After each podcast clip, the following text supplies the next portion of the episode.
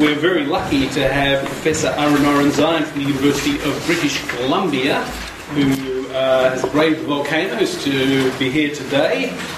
He is a faculty associate at the Peter Wall Institute for Advanced Studies. He's a specialist in evolutionary and cognitive approaches to religious thought and behaviour. And uh, he's going to read his paper on religion as parochial altruism. And then we're going to have a commentary from Professor John Wilkins of Bond University. So take it away, Ara. Thank you, Steve. Uh, thanks for this invitation. Hi, everyone. Um, so I I was 10 years old when, when uh, I was uh, sent by my father to be an altar boy in, a, in the Armenian church, in a local Armenian church in Beirut, Lebanon. That's where I grew up.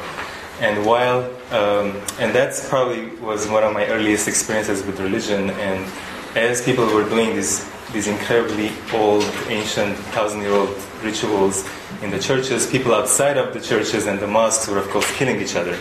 Uh, something like, uh, I believe, uh, in 15 years of the Lebanese civil wars, 100,000 people were killed in a population of 4 million. So probably not as big of a percentage as in uh, hunter-gatherer societies, but still quite a bit of uh, death and destruction. So from that from that point, I was always curious about how is it that uh, on one hand people were getting a lot of meaning and and uh, and um, social significance from religion. At the same time, it seemed like it, it was also a source of a lot of conflict. So uh, here I am, 30 years later, standing here and trying to um, explain religion from an evolutionary perspective. And this talk I'm giving is an attempt to, uh, a very incomplete attempt to understand how religion um, evolved and how that could have contributed to uh, religious conflict. I want to thank my collaborators. Uh, very quickly, Jeremy Ginges from the New School of Social Research, and Ian Hansen, a former student of mine who's now at CUNY. And uh, uh, um, my, the research I'm going to show you today about uh, religion and support for suicide attacks is a collaboration with them. Uh, my current student Azim Shariff and Will Gervais are also uh, fantastic collaborators on a lot of the other research I'm going to show you today. Okay. So I'm going to start with, with the idea that if we want to understand how religious conflict comes to be, we need to understand and at least take seriously the idea that uh, intergroup competition has been a significant factor in human genetic and cultural evolution. This is something that Dominic also talked about, so I, will keep it brief. So the idea here is that uh, traits that we, that we can call parochial altruism, a combination of sacrifice for the in-group as well as hostility towards out-groups might have been selected as a result of this uh, the intergroup fund competition and, and, violence and warfare. To the extent that organized religions or elements in organized religions can promote uh, social solidarity, cooperation, and cohesiveness, we would expect, of course, that uh, the, these same processes should also play a role in intergroup uh, conflict.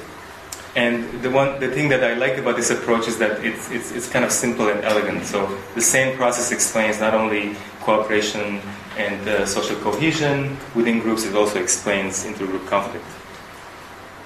So in the outline of my talk, I will first spend a few minutes uh, to, to present uh, my approach to understanding how uh, religion, uh, as we know it, might have evolved. Um, um, and I'm going to talk about the effects of religion on cooperation and trust. I won't spend too much time on this because I want to spend most of my talk about the, the, the topic, the theme of this conference, which is uh, the topic of how is that religion can be a divisive force. Um, and there are two parts to this uh, to this uh, aspect or this part, part of the talk.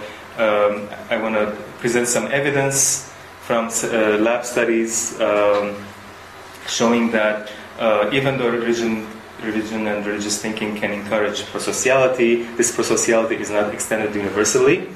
Uh, contrary to theological prescriptions uh, in that uh, regard, and at least some theological prescriptions.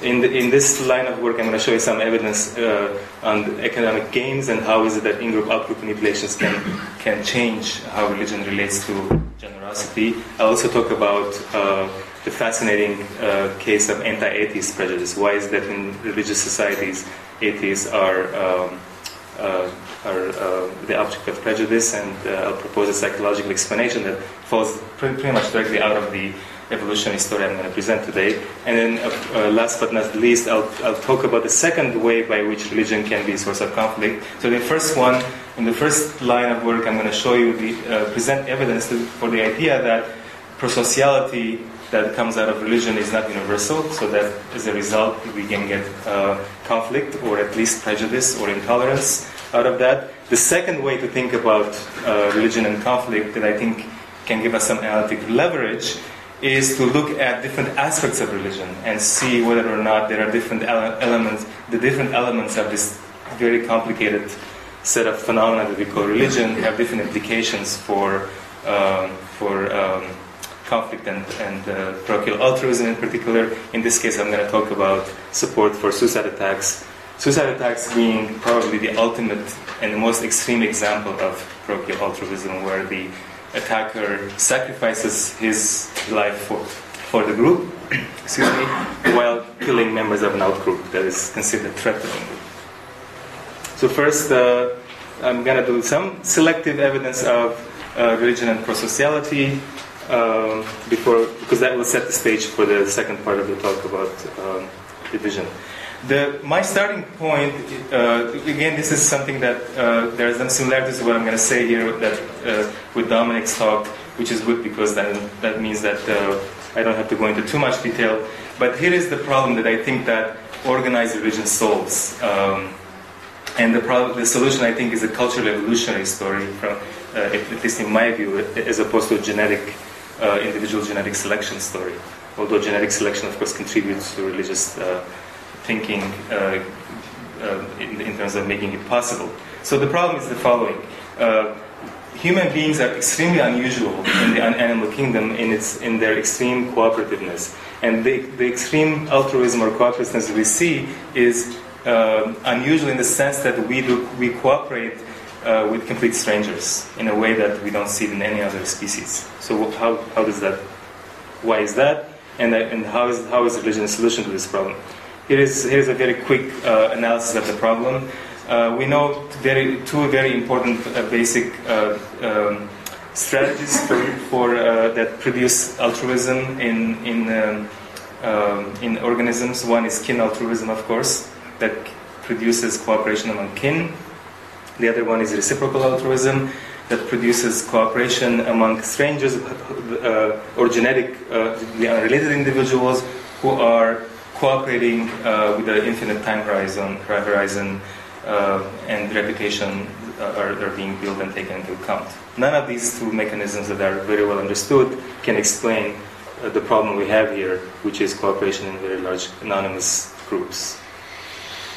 So the idea that uh, I have been working with in the last few years is that uh, the, so, so here is how, it works. So we have cognitive biases that have made, uh, have may, may, which may have given rise to belief in supernatural agents. For example, mentalizing, theory of mind, uh, anthropomorphism, which allow us to be able to imagine agents, uh, and sometimes agents which are not maybe physically present. From this basic cognitive module, we can get different kinds of cultural outputs. Some of these cultural outputs can be uh, more or less useful. And, and, so this is a cultural evolutionary story, and the, the big, uh, at least the big important uh, point here is that the idea that um, if a group comes up with the idea of a moralizing supernatural agent, so supernatural agents who are uh, to some extent omniscient, to some extent powerful, and are they are concerned about human affairs, very much like what Dominic was talking about, can do supernatural monitoring. Uh, supernatural monitoring allows people to uh, cooperate with each other and, uh, and facilitates extended cooperation uh, in very large groups because basically societies in this way outsource social monitoring duties to these agents. So even if no one is watching, if people sincerely believe that um, the ancestors are watching, if God is watching, then people are going to be more likely to be cooperative, uh, even to strangers and that could sustain high levels of cooperation in these kinds of large scale um, uh, and anonymous situations. Uh, that in turn uh, can facilitate the cultural spread of these beliefs, right? So as societies become uh, um, larger and larger, the belief in moralizing gods be- become spreads more because there are more people to believe in them. And in fact, if you look at the numbers today, the majority of the world, even though this is a cultural invention, I would argue it's not a, it's, we're not genetically adapted to believe in moralizing gods. Um, the cultural invention of this belief has been widely successful, and the majority of the world today believes in some kind of a moralizing God. Uh, costly commitment is an important element of this story, which I won't spend too much time on, but we need some form of uh, uh, costly behaviors to make sure that uh, uh, there are a number of reasons for that. One possibility is that uh, we need to keep free riders away from invading these cooperative groups. Another possibility is that costly behaviors could be an index of, of belief commitment, which often can be easily faked. Okay, so uh, there's a number of evidence that supports uh, at least uh, uh, a version of this uh, argument, and one of them Dominic Johnson presented already. we find that indeed larger societies, large group size correlates with the prevalence of moralizing gods. If that's true, then we should also expect, if this is a causal effect, then um, inducing belief in, in, in a moralizing God should increase generosity among strangers. So this is an experiment that uh, we have done, um, I, uh, Shariff and I did, in which we take, took advantage of, of, the, of a very basic, simple uh, priming methodology in psychology, where we can actually experimentally manipulate uh, whether or not some people are thinking about God in a given situation. And then we had we gave people the opportunity to play the dictator game, one shot, anonymous, um, that's one condition, and then in the other condition, we had uh, we had uh, also a secular prime, where we prime pe- people with concepts of secular institutions that uh, imply generosity or at least good behavior, such as court, jury, judge, etc. In the religious condition, the primes were things like God, um, spirit, uh, sacred, etc. And then we had we gave subjects ten dollars to play with, um, and the results well, here interesting thing is uh, we look, looked in, in, the results was two ways. One is the question: Did the prime have an effect? But the other interesting question, of course, is: Do people who say people who report to be religious, people who report having belief, strong belief in God, are they more generous? So first, let me show you the results on that. Uh, the results are quite null. So people who are believers are not statistically different from people who are non-believers, and this actually, this. Uh, finding is quite common. We find this a lot in, in these experiments where self reported religiosity, self reported belief does not seem to have a big impact on uh, people's behaviors in these games. And this is a, consistent with a lot of research that Dan Batson has done. Uh, over the years, uh, where he also finds similar patterns, you don't find any effects unless there's some kind of egoistic motivation that is being, being activated to, to appear pro-social or look pro-social. Um, this is uh, might be different in, in, when we look at it cross-culturally, but at least in our in Western culture, this is the pattern. What about the priming effect? The priming effect works quite well. Uh, in fact, uh, offer doubles in the religious prime condition. People are much more generous. Uh, even though the prime is implicit, people have to report no awareness of of uh, the, fact that this is a religious uh, study where we induce religious thinking. Still, people are more generous. The secular prime also has the same effect. So this is important because it shows that religion might have been uh, historically uh, a very important um, cultural institution to encourage prosociality among strangers, but it's not the only thing. There are other ways to do this to achieve the same. It's just that uh, secular institutions are very recent in human history. We're talking about you know, reliable secular institutions that, we, that people trust, people uh, uh, obey, are quite recent inventions. So uh, historically, when there were no secular institutions, religion was the only game in town. And even cross-culturally today, most cultures in the world don't have reliable secular institutions. So in, in, in that sense, also for them, religious, religion and religiously induced prosociality is the only game in town. Now, one important element of this hypothesis is that uh, the reason that people were more pro-social when we, we induced religious thinking is that people, uh, it, it, it's supernatural monitoring, right? When people are feeling like their, their behavior is being monitored, if, you're, if, you if this, then the situation is no longer anonymous, really. If someone is watching you, you're nicer. We know that from a lot of research. in psychology and behavioral economics. Whenever we put cameras, we put people in front of a mirror. Uh, if there's some someone watching, people are always nicer.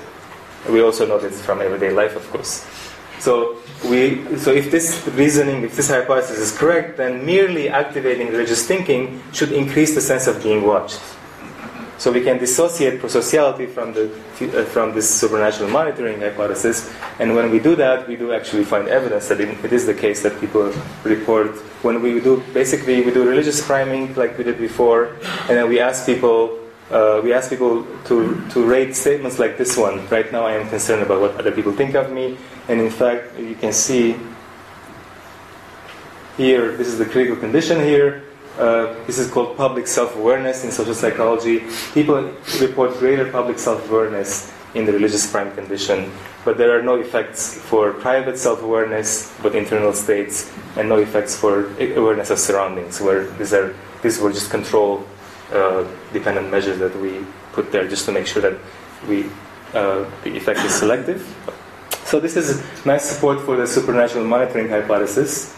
Uh, I want to move on now and show you one other piece of uh, evidence that seems to show a link between religion, religiosity, and uh, prosociality. In this case, uh, it's a it's a trust game ex- experiment that was done by Jonathan Tan and and Claudia Vogel, economists. Uh, they use the standard trust game. Uh, I'll explain it briefly for those of you who don't know. In the trust game, uh, there's a proposer and a responder. The proposer is given a certain amount of money, let's say $10, and then the proposer has the option of transferring some, any of this, of this amount, any, any or none of this amount, to a responder. Then the responder, uh, let's say the proposer uh, transfers all of the money to the responder. Then the responder has the option or makes the decision of reciprocating, right? Now, the interesting thing in this, in this game is that the incentive is, is that uh, when the, any amount is transferred is tripled. Okay, so the $10 turns into $30. So now if the responder reciprocates, and if, wants, if the responder wants to be fair, uh, she would uh, split the money in half and then return the, the other half to the proposer. Everybody ends up with more money. So the more people trust each other, the better off they are. But of course, uh, the catch is that if the respondent does not reciprocate, you're screwed, right? They, they take the money and run. So uh, and Vogel used this paradigm and simply added religion to it. So if the, the, if the proposer has information about the responder's religiosity, would that affect how much money they transfer? Would they trust the religious person more? It's a very nice measure of actual behavior instead of self-report measures. And in fact, that's what they found. So uh, this is a bit of a complicated graph. So for simplicity, first ignore uh, all the bars except the yellow bar. And uh, if you look at the yellow bar, uh, pay attention to the numbers here. The numbers basically denote uh, how religious the responder was. So one means the responder was not religious at all. Five means the responder was very religious. And what you can see is that people are generally transferring more money to the more religious individual. Um, so there is an overall effect of religiosity on how much people trust the, the, the responder. Uh, you also find that if you split the, the, the, sample by how religious the proposer is, high religious, high on religion or low on religion, you find also get an interaction, meaning that if you are religious and you're playing a religious person, you're especially likely to trust the, the, the, the respondent. What's interesting is that non-religious people are not uh, showing the opposite bias. They're just weaker. They have just have a weaker bias towards towards trusting the religious religious person, which uh, which is quite interesting and also fits with some other data I will show you in a minute about anti-atheist prejudice. So it seems like anti-atheist prejudice is a one uh, unidirectional phenomenon. It doesn't seem like it goes the other way, uh, as far as we can see from our own data. Okay, so that's there's a lot of other data that speaks to the religion and prosociality, but this is a, a, bit of a sampling that gives us an idea. So religion can promote trust, can promote uh, uh, cooperation levels among people who are unrelated. Otherwise, it could it could build social cohesion. Uh, that could be advantageous for groups, and as we, we saw earlier, uh, Rich Sosis has also nice data showing that these mechanisms pres- presumably then lead to the fact that under difficult conditions, religions outperform secular groups, um, although that may not be the case in modern societies. So, what about the dark side of religion? What about the fact that uh, there is so much religious conflict and religion is tied to intolerance? Uh, you know, there's this paradox, of course, we're dealing with, which is, which is the fact that on one hand, religion also seems to be a source of uh, non-violent struggle. So Gandhi or Dalai Lama, where they seem like they're inspired by religion to to make to promote change that's non-violent. But also we have someone like Osama bin Laden who uses religion for violent ends. And since I'm in Oxford, I thought that I should quote Richard Dawkins on this. Uh, Professor Dawkins has famously said, Religious faith is a chapter to itself in the annals of war technology on an even footing with the longbow, the warhorse, the tank, and the hydrogen bomb. Of course, there is the you know counterclaims. Here I, I pit Professor Dawkins against the Dalai Lama. Uh, religion is, is, Dalai Lama said religion is the remedy to help reduce the conflict and suffering in the world, not another source of conflict. So what's going on here? So I think that uh, one way to think about this, as, I, as I, I, said in my beginning of my talk, is that perhaps what's going on is that religion can promote prosociality, but to up to a point. And when there is there is a limit, when there's a boundary to how much the, the uh, prosociality is extended, then you get the opposite of prosociality. You might get uh, either indifference or worse, you might get intolerance or hostility towards people who are not uh, uh are not uh, considered um, uh, individuals that are under the same supernatural juris- jurisdiction to which the group belongs to. So, theologically correct argument is that you know, you know, if you let's say take Christianity, let's take the famous Good Samaritan parable, where uh, Jesus preaches universal compassion, universal altruism. So that's the that's the theological position. But my argument is that from a point of view of evolution, from the point of view of what is psychologically plausible, they're just not possible. People cannot be infinitely compassion, compassion, excuse me, or altruistic towards everyone.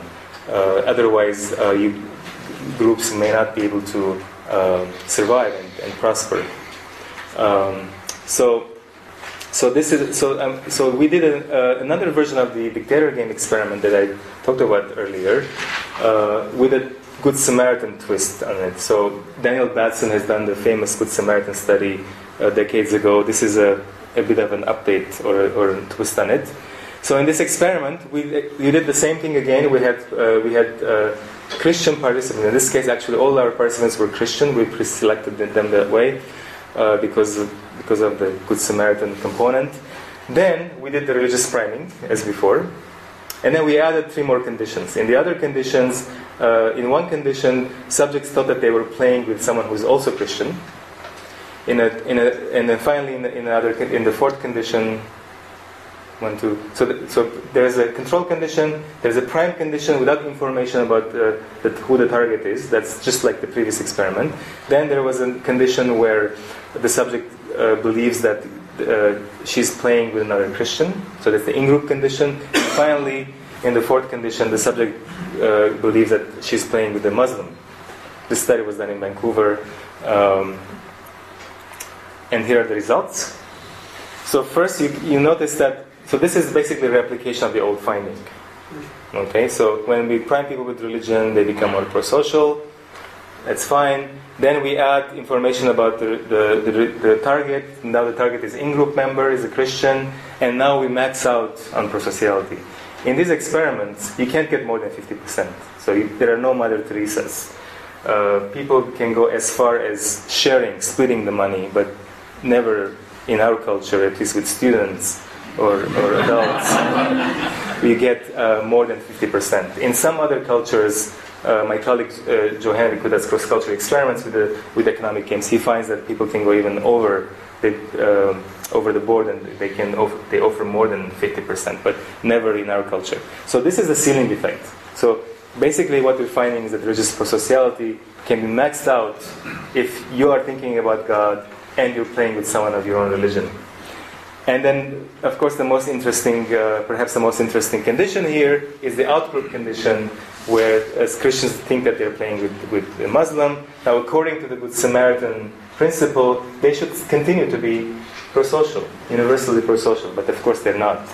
Um, the, the, the, rate declines quite a bit here, significantly uh, lower than this condition. Uh, here, the good news is that people are not hostile towards the Muslim in the sense that the priming is not making people less likely to, uh, to be generous towards the Muslim compared to no priming. But it's no different from a control condition. Okay, so there's definitely a bias, but the bias is not as extreme as one would fear. Yeah. Can you just quickly, are, are these all statistically different? Uh, this is significantly different from this. This is significant from this, but these are not. These three are not significantly different from each and other. The first and the fourth are not significantly different.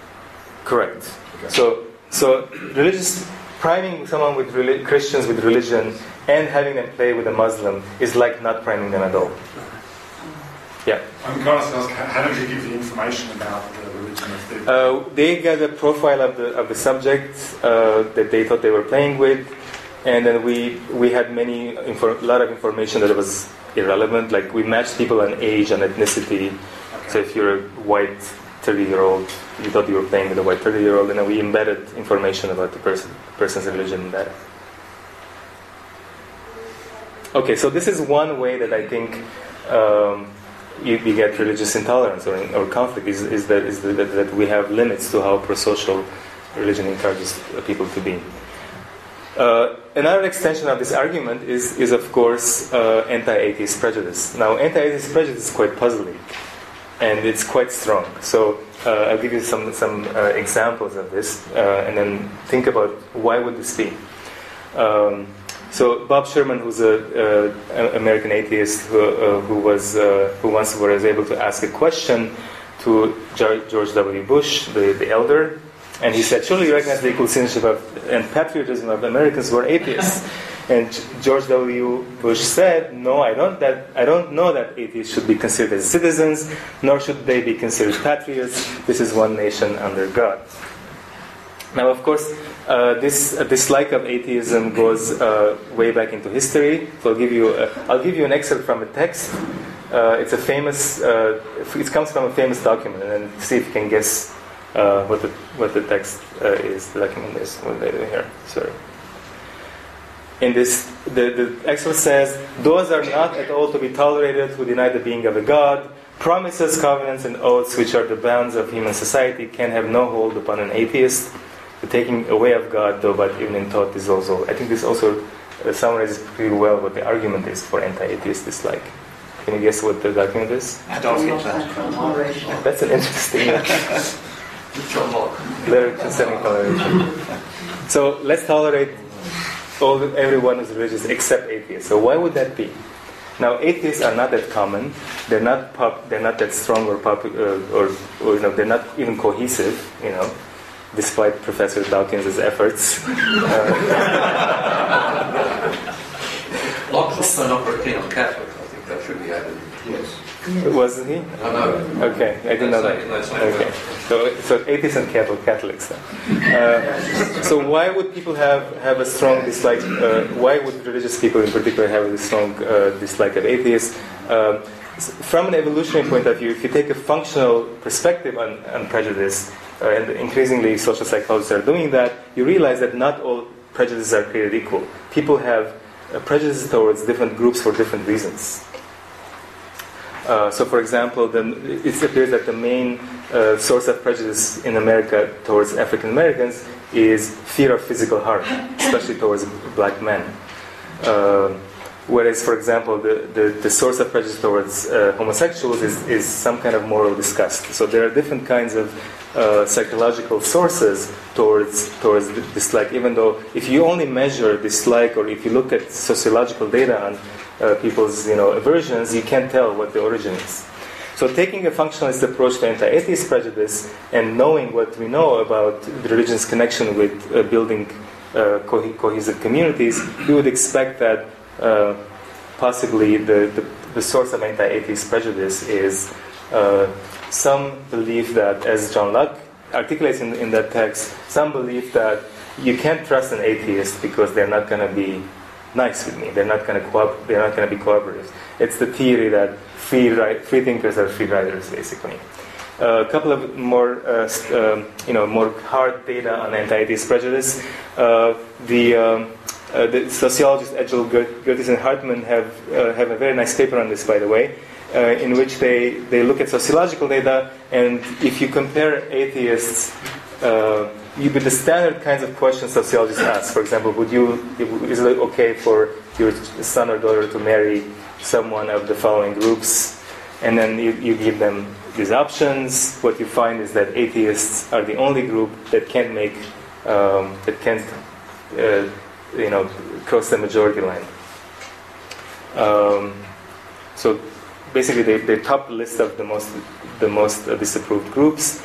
If you look at historical patterns, what you find is that uh, you know uh, a, a, nice pattern showing that most prejudices have been declining. So there's much more. Appro- this is a question about would you vote uh, someone of, of your own political preference if this person was and then Catholic, Jewish, African American, homosexual, atheist, and what you find is that there's there's improvement, the uh, greater acceptance of pretty much every group except for atheists, where there's a little bit of an improvement, but not much. And again, you can't, you know, the, even you know, even in the case of gays, you have a 50% in 1999 who say yes, I would vote someone who's gay, but only 40%, I believe, yeah, who say that I would vote for an atheist president. Okay, so given the logic that I just presented to you, so the idea is that if if if belief in moral gods is encouraging trust and cooperation in groups, then someone who doesn't believe in such a god is someone who's sending a really the wrong signal, right? They're saying that I'm not going to be cooperative. As a result, I'm not going to be trustworthy, etc., etc. As a result, people feel, might might feel like, well, I can't trust this person in domains, especially where trust is relevant. Um, so we, we followed up on this idea and we, we did a study where we uh, looked at anti-atheist prejudice uh, and decomposed this, this tendency into, into, into the psychological origins. So as a comparison group, we looked at uh, gay men. So here in the, in the top panel, uh, you can see that uh, we just gave people a feeling thermometer. This is a very standard way of uh, measuring prejudice. You ask people on a scale of 0 to 100, how warmly or coldly do you feel towards this group, okay, compared to g- people in general.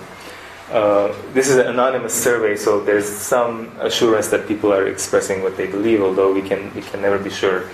Um, and what you find is that, again, atheists, we ask other groups as well, and atheists are always at the bottom, uh, at 45% um, compared to people in general, especially. But then when we measure people's feelings of distrust towards atheists, what we find is that atheists are distrusted relative to men, uh, our comparison group, gay men, whereas uh, gay men score higher on disgust relative to uh, atheists. So people are not disgusted by atheists, they just don't trust them. if that's any consolation. Uh, now, I'm always skeptical about measures that are based on self-reports. I, I, I think you know self-reports are fine, but we also want to make sure that we have uh, other evidence that complements self-reports to make sure that it's not you know people are saying it because they don't you know they have to or they feel social pressure, etc. So we did an uh, implicit measure of prejudice. This is the implicit association task where the IAT, where we, we give people, people are sitting on a computer, we give them a task where uh, they have to respond uh, as, as, as fast as they can to associations. So uh, we had two conditions here. Sometimes the association was atheist and then dislike words, or atheist and distrust words.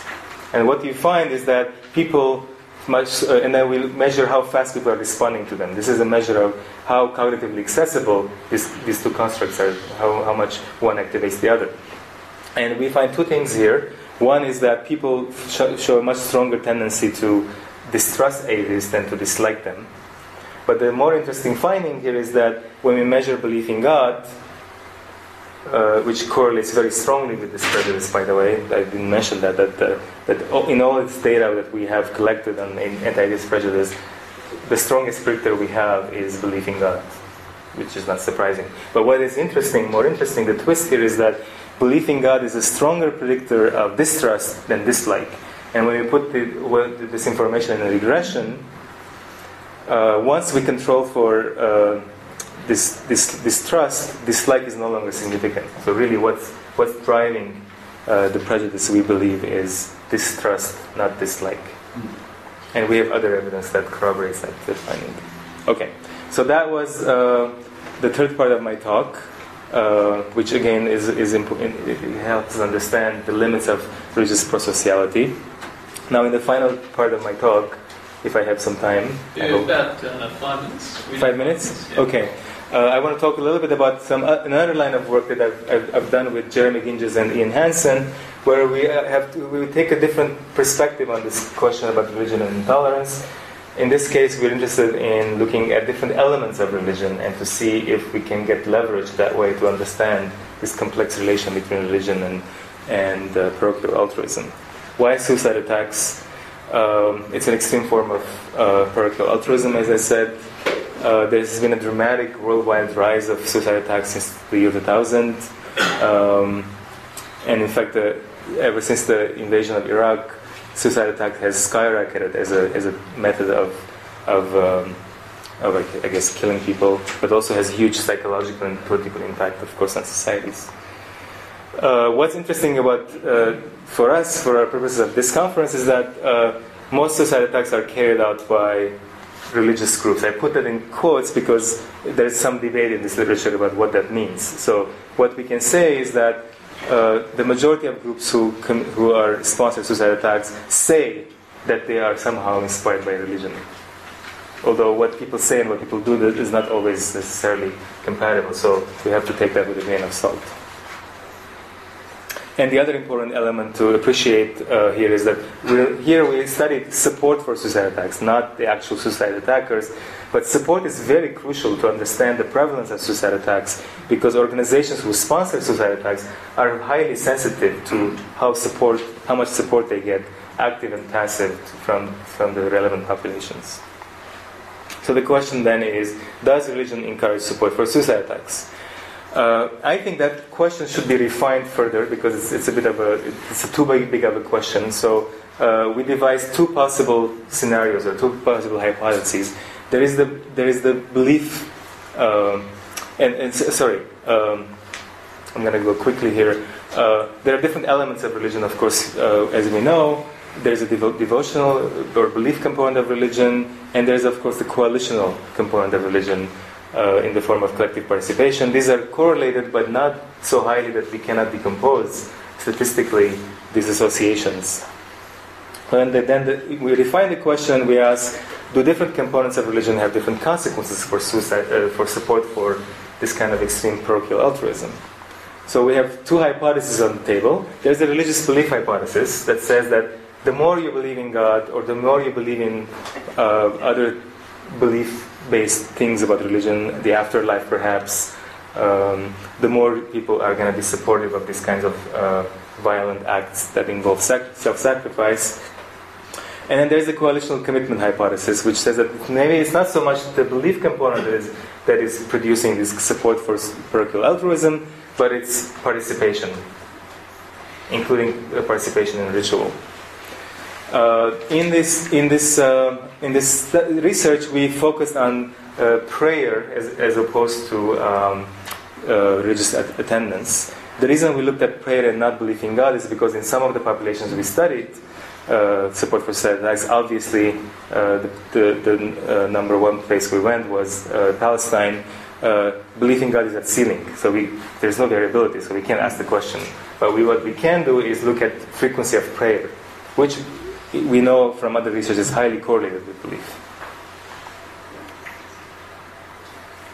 So I have I'm gonna, I don't need too much time on this, so I'm gonna because they're pretty simple, straightforward studies. So I'm gonna go ahead and show you the results one by one. Uh, so in, in study one, we had Muslim Palestinians, in a representative sample. We measured uh, how frequent uh, we measured how much people supported uh, attacks, suicide attacks against Israelis. Uh, then we looked at frequency of prayer, frequency of mosque attendance, and then we controlled a bunch of things, and we did the regressions. In study two, we looked at the student sample, um, university student uh, samples in, in the West Bank.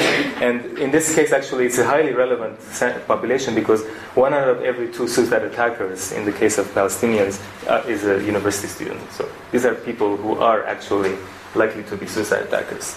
Um, then we, we looked at uh, we did have a s- actual experimental manipulation where we looked at support for violence against Palestinians uh, that involved self-sacrifice among Jewish settlers in the West Bank, and finally a cross-cultural sample.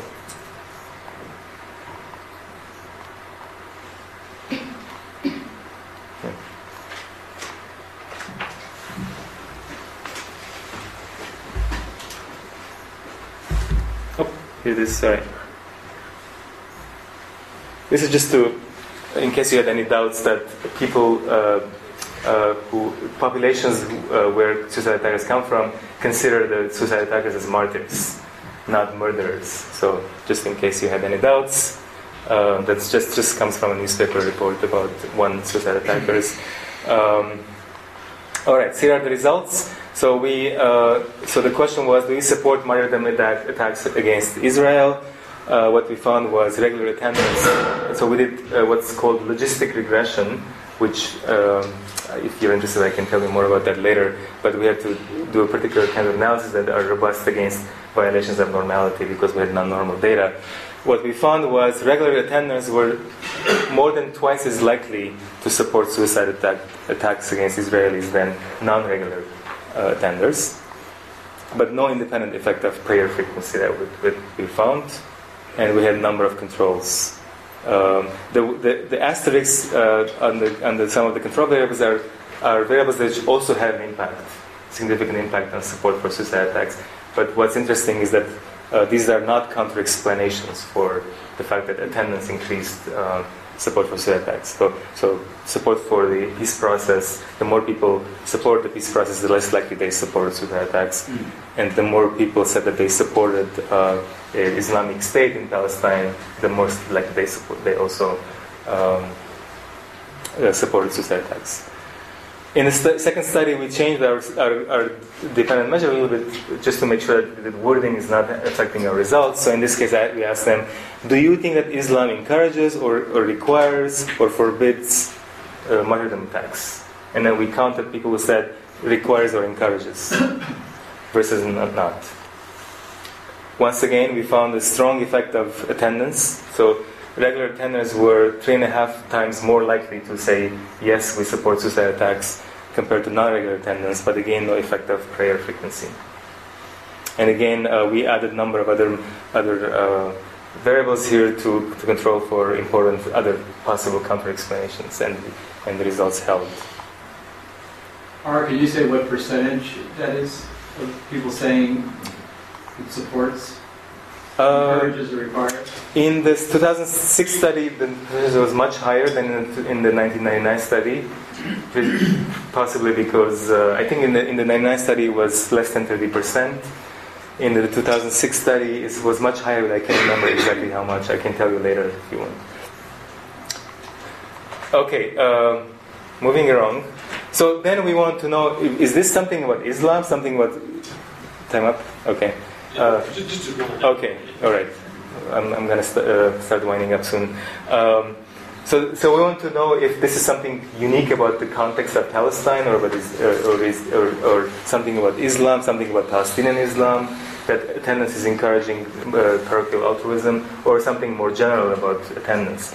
And so we did a study with Israeli Jewish settlers, and in addition, here in this experiment, in this study, we added a manipulation where instead of asking people, "Do you attend synagogue? Do you, uh, how frequently do you attend synagogue? How frequently do you pray?" We actually did a manipulation where we reminded people of. I said we, we basically for half of our participants we said. Uh, or one third of our participants, we remind them of praying. The other third, we remind them of uh, attending synagogue, and the other third were control. And then we asked them a question about um this attack about Baruch Goldstein, uh, which is the closest thing we could find of, of something like suicide attacks against Palestinians, where Baruch Goldstein walked into a mosque and started opening fire and was killed. We asked people, how heroic do you think Goldstein's act was? And here are the results. Uh, in the null prime condition, 15% of the settlers said that it was extremely heroic. Uh, in the synagogue prime condition, that increased significantly. Uh, but in the prayer prime condition, actually, we had a decrease, and it was a marginally significant decrease from the control. Uh, if anything, in this case, thinking about prayer decreased uh, support for this act. So it doesn't seem like it's something unique about uh, Palestinian Islam. Uh, finally, we wanted to be more, a bit more certain, so we did a cross-cultural study um, with a variety of major religions. With we had 4,700 uh, participants. This was uh, data that we got from the BBC, where they had a major world survey of religious beliefs, and we re- reanalyzed it. And we measured parochial altruism by a combination of agreement, agreeing with two statements: "I am willing to die for my God or beliefs, and I blame other religions for the problems of the world." And again, we found a similar pattern. Although there was important cross-cultural variability, whenever there was a significant effect, it was prayer. Uh, sorry, it was uh, attendance increasing support for parochial altruism. Prayer had usually no effects. Uh, and uh, if you're curious about the cross-cultural variability, um, we can talk about it. Uh, but one interesting thing we found was that the Human Development Index was was, was one explanation uh, where uh, countries high on the Human Development Index were less likely to show this pattern. Okay. Um, I think I'm going to skip this uh, because it's about uh, possible alternatives to the data on the on the suicide attacks. But if you're interested, feel free to ask me about it.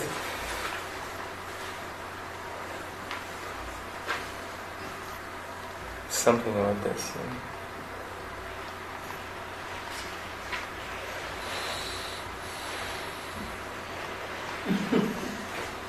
Okay, I didn't say religious attendance is bad because we know that there are some positive effects of religious attendance. I didn't say that political and historical context is not important. Of course, you know you need certain political and historical and possibly economic conditions for uh, for suicide attacks to, to become a, a realistic uh, strategy. Um, I don't know what's going on with this. Uh, okay, it's the end. Okay, uh, this is my last slide. I apologize for taking longer than I should. Um, so, uh, religious conflict and religious prosociality are really two sides of the same coin. That's the argument that I'm that at least I want to put on the table. Uh, and another important, possibly interesting uh, way to think about this is that different aspects of religion may have very different consequences for parochial altruism. And finally. Uh, I think one interesting, important uh, uh, possible research for the future is to see whether or not reframing, reframing, psychologically reframing what group boundaries are could make a big difference in terms of uh, extending prosociality as much as we can, as long as we have religions and we have to deal with them. Well, that was a very uh, uh, complex and dense paper, and I thank you for it. Uh, here are some of my concerns. Um, First one is uh, whether or not what you're dealing with is, in uh, a real sense, a natural phenomenon. So we talk, we talk a lot about religion without qualifying it any further. Um, and since the middle of the 19th century, when we've spoken of religion, we've tended to focus on exemplars such as Christianity, Islam, Hinduism, the world religions, they're often called. Um, yet I wonder whether or not uh, these are uh, something of an outlier in, in, in terms of the, the, kinds of religious phenomena that we're trying to explain. So it seems to me what you've talked about today feeds into the costly commitment hypothesis and, and the idea of religion as uh, a cohesive mechanism in societies. But these are in particular sorts of societies. These are in high density populations uh, with uh, a great degree of communication, technology, and so on and so forth. And I wondered to what extent um, what you're dealing with is more of a sociological phenomenon than it is something uh, sort of more general. How would these results play out if you started to assess the same sorts of pro-social issues in foraging societies, in traditional societies, uh, and so on and so forth? Have you done that work? I'd be very interested to know. Um, it seems to me that uh, the religion that you're looking at is very much in what's called wrongly the Abrahamic traditions, Uh, so does it play out the same way for, for example, Confucian societies, uh, where you know, clearly there's a, there's a, uh, an, an aspect of Confucianism which is directly relevant to things like prosociality. Um, my uh, second uh, concern or, or, question really is that this looks very much like a, an argument for reciprocal altruism of the kind that we see in evolutionary biology. Um, so, um, you know, the, the, the, the, famous comment by Haldane, he would lay down his life for two brothers and was it eight cousins? Yes, but that's not reciprocal altruism. Kin selection, sorry, yes. But, okay, so when you're, when you're talking about um, uh, these sorts of uh, games, that, that, you know, trust game, dictator game, in, in the context of something like a, a, a prisoner's dilemma, um, I'm wondering uh, whether or not uh, what you're dealing with is simply um, uh, something which falls out of dealing with in-group and out-group. So once you've, you've, specified you've got an in-group, by definition you've got an out-group, and you're going to have people limit their uh, uh, their altruistic behaviours up to the in-group. So once you have these markers, these these uh, religious markers, um, uh, and it looks like what's going on is a coordination of uh, sharing of resources or something like that. And would you like to comment on that? I think I'll leave it there. Okay. Um, I understood your first question, but I'm not sure if I got your second question right. So, um, are you when your second question refers to, to the to the game studies? Yes. Okay. Yes. And you're asking if, if they can be explained by kin selection? Partly. So, in in a in a traditional society, so I'm, I'm very interested in how this plays out in, in traditional okay. society. In a traditional society, as was said before, we know that um, individuals know individually okay. what their relationship, co- uh, relationship coefficient is to other individuals in that society and to agree in, in neighbouring societies. Okay, thank you. When you're dealing with a society where you don't know your related relatives, which are high density societies of that kind, um, uh, you have to deal with these sort of abstract markers. And so I'm wondering whether you think that might be a, a good account of, of uh, what's going on. Yeah, so I think I, I got it now. Uh, yeah, so so my take on, on religion and prosociality is that it's it's actually a recent phenomenon. It's a culturally evolved solution to the problem of, of uh, coordination and cooperation in large anonymous groups.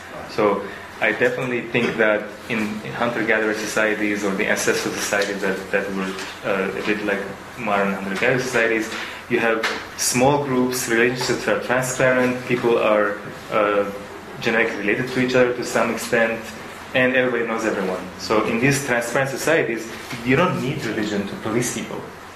So I wouldn't expect to have moral big gods. I wouldn't expect that thinking about uh, spirits or gods would make people more pro-social in these necessarily in these small-scale flourishing societies. I would expect that these are effects that are the product of modern organized religions. So in effect, you're saying religion is something that's evolved in high density. Uh, well, this kind of religion. So I think that there is still religion in uh, in hunter-gatherer societies, but they're you know they don't involve, for example. So there's belief in spirits, there's belief in uh, ancestor spirits, there's ritual, etc. But you don't have this kind of moralized religion, I would say. It's, and it seems like the ethnographic evidence it, uh, is, is consistent with that. Which gets back to my first question. So is this a natural phenomenon that we're dealing with? Or is it culture is, is natural. There's culture nothing, is natural. there's nothing Not unnatural about culture. It's so, going to be uh, a, a single unitary set of phenomena. So, so the, the, the story that I favor is a combination of genetic evolution and cultural evolution. And both are natural phenomena, and they interact with each other in interesting ways.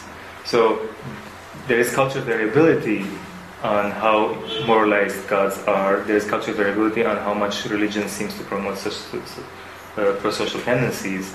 But that's part of the story. Uh, so I think still this is part of the uh, project of naturalizing religion. There's no, no change in that.